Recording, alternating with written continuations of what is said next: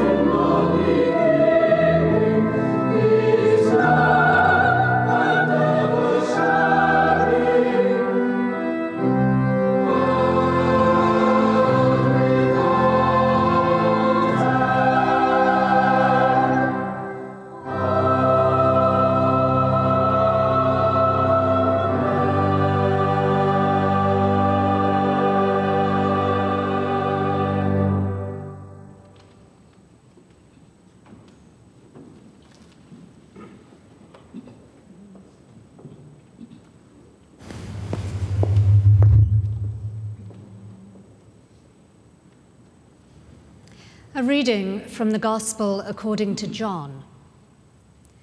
The true light, which enlightens everyone, was coming into the world.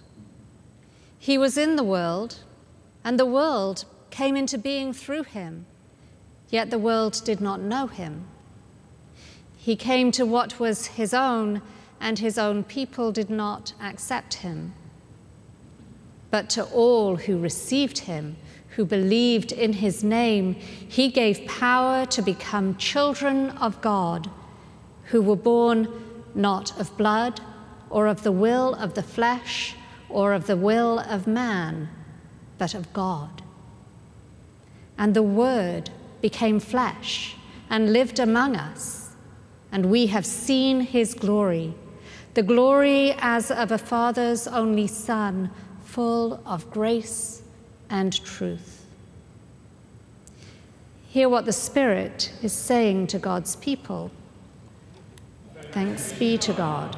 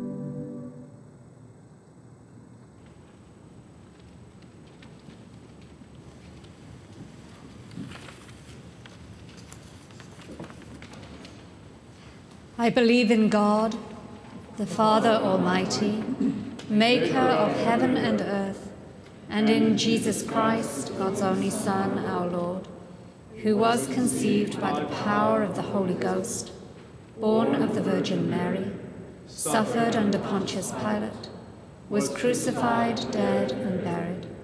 He descended into hell. The third day he rose again from the dead. He ascended into heaven and sitteth on the right hand of God the Father Almighty. From thence he shall come to judge the quick and the dead. I believe in the Holy Ghost, the holy Catholic Church, the communion of saints, the forgiveness of sins, the resurrection of the body, and the life everlasting. Amen.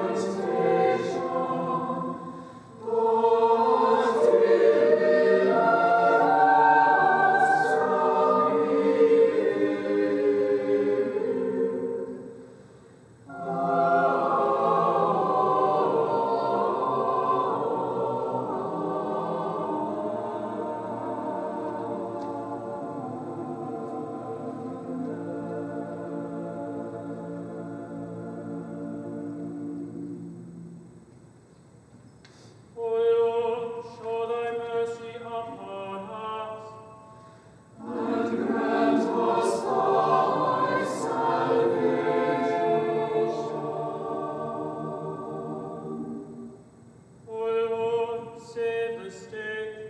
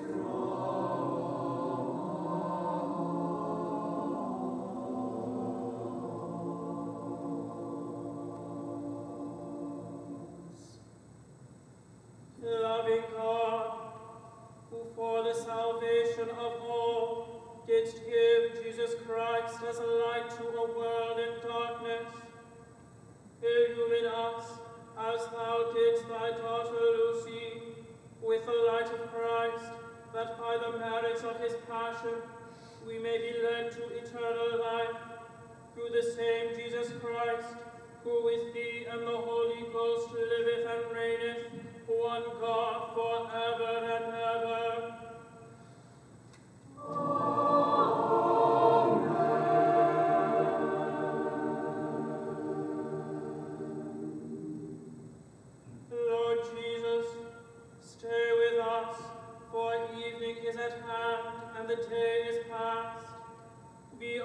Companion in the way, kindle our hearts, and awaken hope, that we may know thee as thou art revealed in Scripture and the breaking of bread.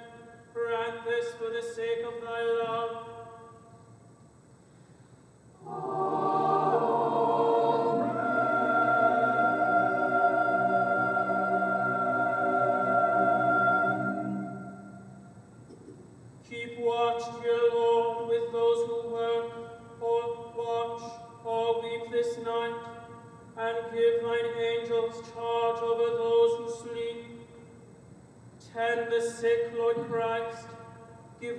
To the weary, bless the dying, soothe the suffering, pity the afflicted, shield the joyous, and all for thy love's sake.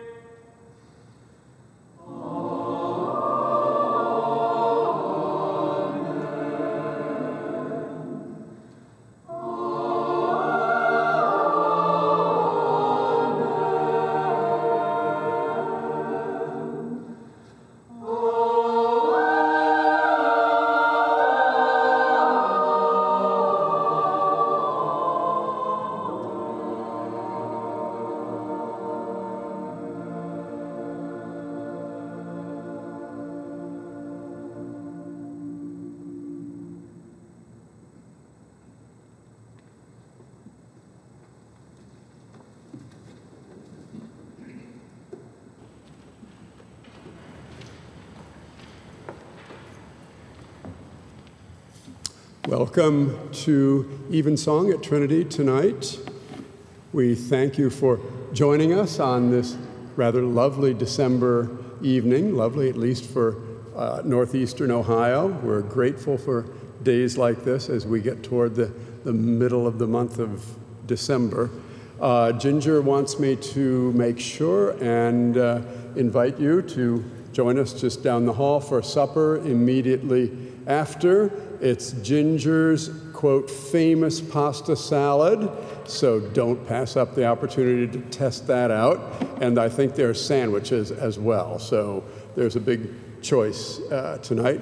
There's a class afterwards, I think taught by uh, Adrienne Cook, who's an expert on enneagrams, and she will enlighten us further on that deep and fascinating uh, subject tonight. So, dinner and uh, a chance to be further enlightened right after uh, Evensong concludes tonight.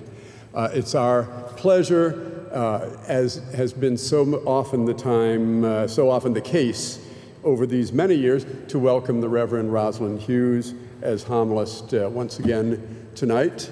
And uh, I have to say, personally, Rosalind has, has graced our evensongs for the entire time that I've been here at Trinity, and it is without fail. Uh, uh, it makes our service just better and more beautiful and more meaningful. And uh, Rosalind is a very busy person with her own parish to look after and family, and she just had a family wedding here this weekend, so she's had a busy calendar. And personally, I want to thank you for taking time uh, in this busy season of the year to be with us uh, once again. So, Rosalind, thank you.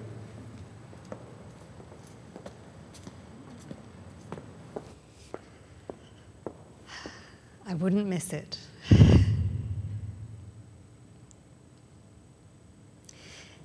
If there were no space between the stars, we wouldn't see their light. They shine in our vision and twinkle on our retinas because they are set against a velvet jeweler's cloth of midnight and the occasional occlusion of a cloud. The light of the world came into a world that did not recognize him amongst the jostle and hustle of human birth, rejoicing, suffering, and death.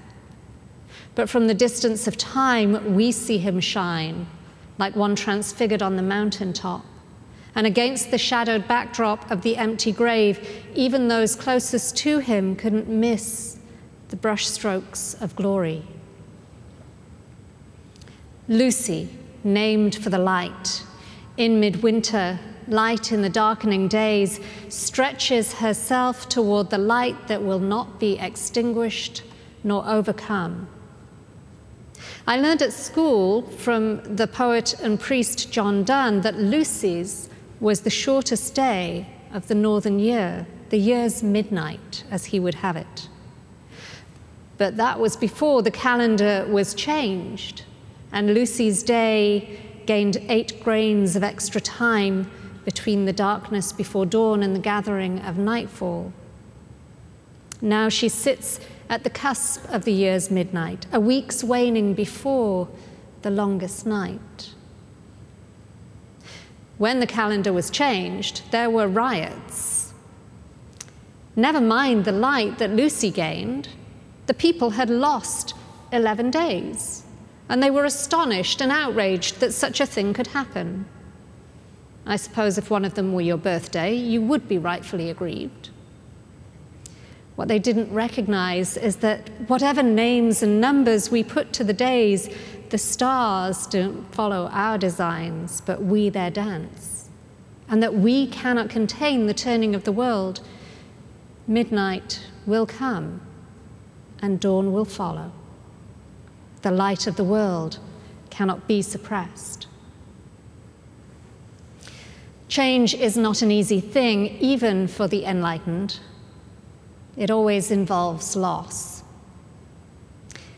I say this knowing that in the background of this evening, in the shadow of the candles and the glorious lightness of music lifted up to heaven, we are a little maudlin with the knowledge that it is our last evensong with Todd. That when we return next spring, our beloved Todd Wilson will be making music elsewhere. I am not about to riot but I'll admit to feeling a little salty about it. But I remind myself not only that I should celebrate Todd's new beginnings and new dawns and new shoots, not only that I should be grateful for the many times we have worshiped together over the years, but that all light, all music, all prayer comes from the same source and will commingle on its way back to heaven we will still be singing together in a sense wherever we are making prayer out of music. Seen from above, from a distance, the lights of a city become one, one symphony, one score of grace notes and sustaining harmony. We don't know a lot about Lucy of Syracuse, the Sicilian martyr of long ago. We see her dimly through the clouds of time, yet the way in which her day on the calendar stretches toward the light that is to come continues to illumine us. We have seen enough of shadows this year to make us shudder. In the land of Jesus' birth, chaos appears to reign. In Bethlehem this season, the manger scene is surrounded, almost buried by the rubble of war. And there are no festival lights, no trees or markets in the square outside the Christmas church. Only the kind of somber silence that accompanies the empty seat at the family table, the silence of search and rescue crews, the kind of silence that hopes valiantly to find signs of life beneath the architecture of death. I was reminded today, though, of a quote from the late and gracious Archbishop Desmond Tutu. Hope is being able to see that there is light despite all of the darkness. There is a legend, and pardon me, this is a little bit gruesome. There is a legend that St. Lucy's eyes were put out before her martyrdom and that her sight was nevertheless miraculously restored. We know that our vision is an interpretation of the light that surrounds us, and I imagine that her vision was able to return because she saw the light of the world, because she had drawn close enough to Christ's light that it could not be extinguished within her. I think of the long aperture of a camera taking pictures at night. Instant to instant, our eyes see only the tiniest pinpricks in the darkness, but left open to the sky. The camera is able to absorb and interpret those tiny messages into images of great light and beauty, images of hope. Lucy, whose name means light, was not herself the light, but Christ's light filled her so that nothing, not even those torturers and persecutors, nothing could touch her vision of him. Her memory no longer illuminates the longest night of the year, but accompanies us steadfastly into that darkness while we continue through the ages to face changes and challenges, loss and life, sparks of hope and anxious moments. Her legend reminds us that we have seen the changeless and unextinguishable light which shines in the darkness. That come what may, the darkness has not and will never overcome it.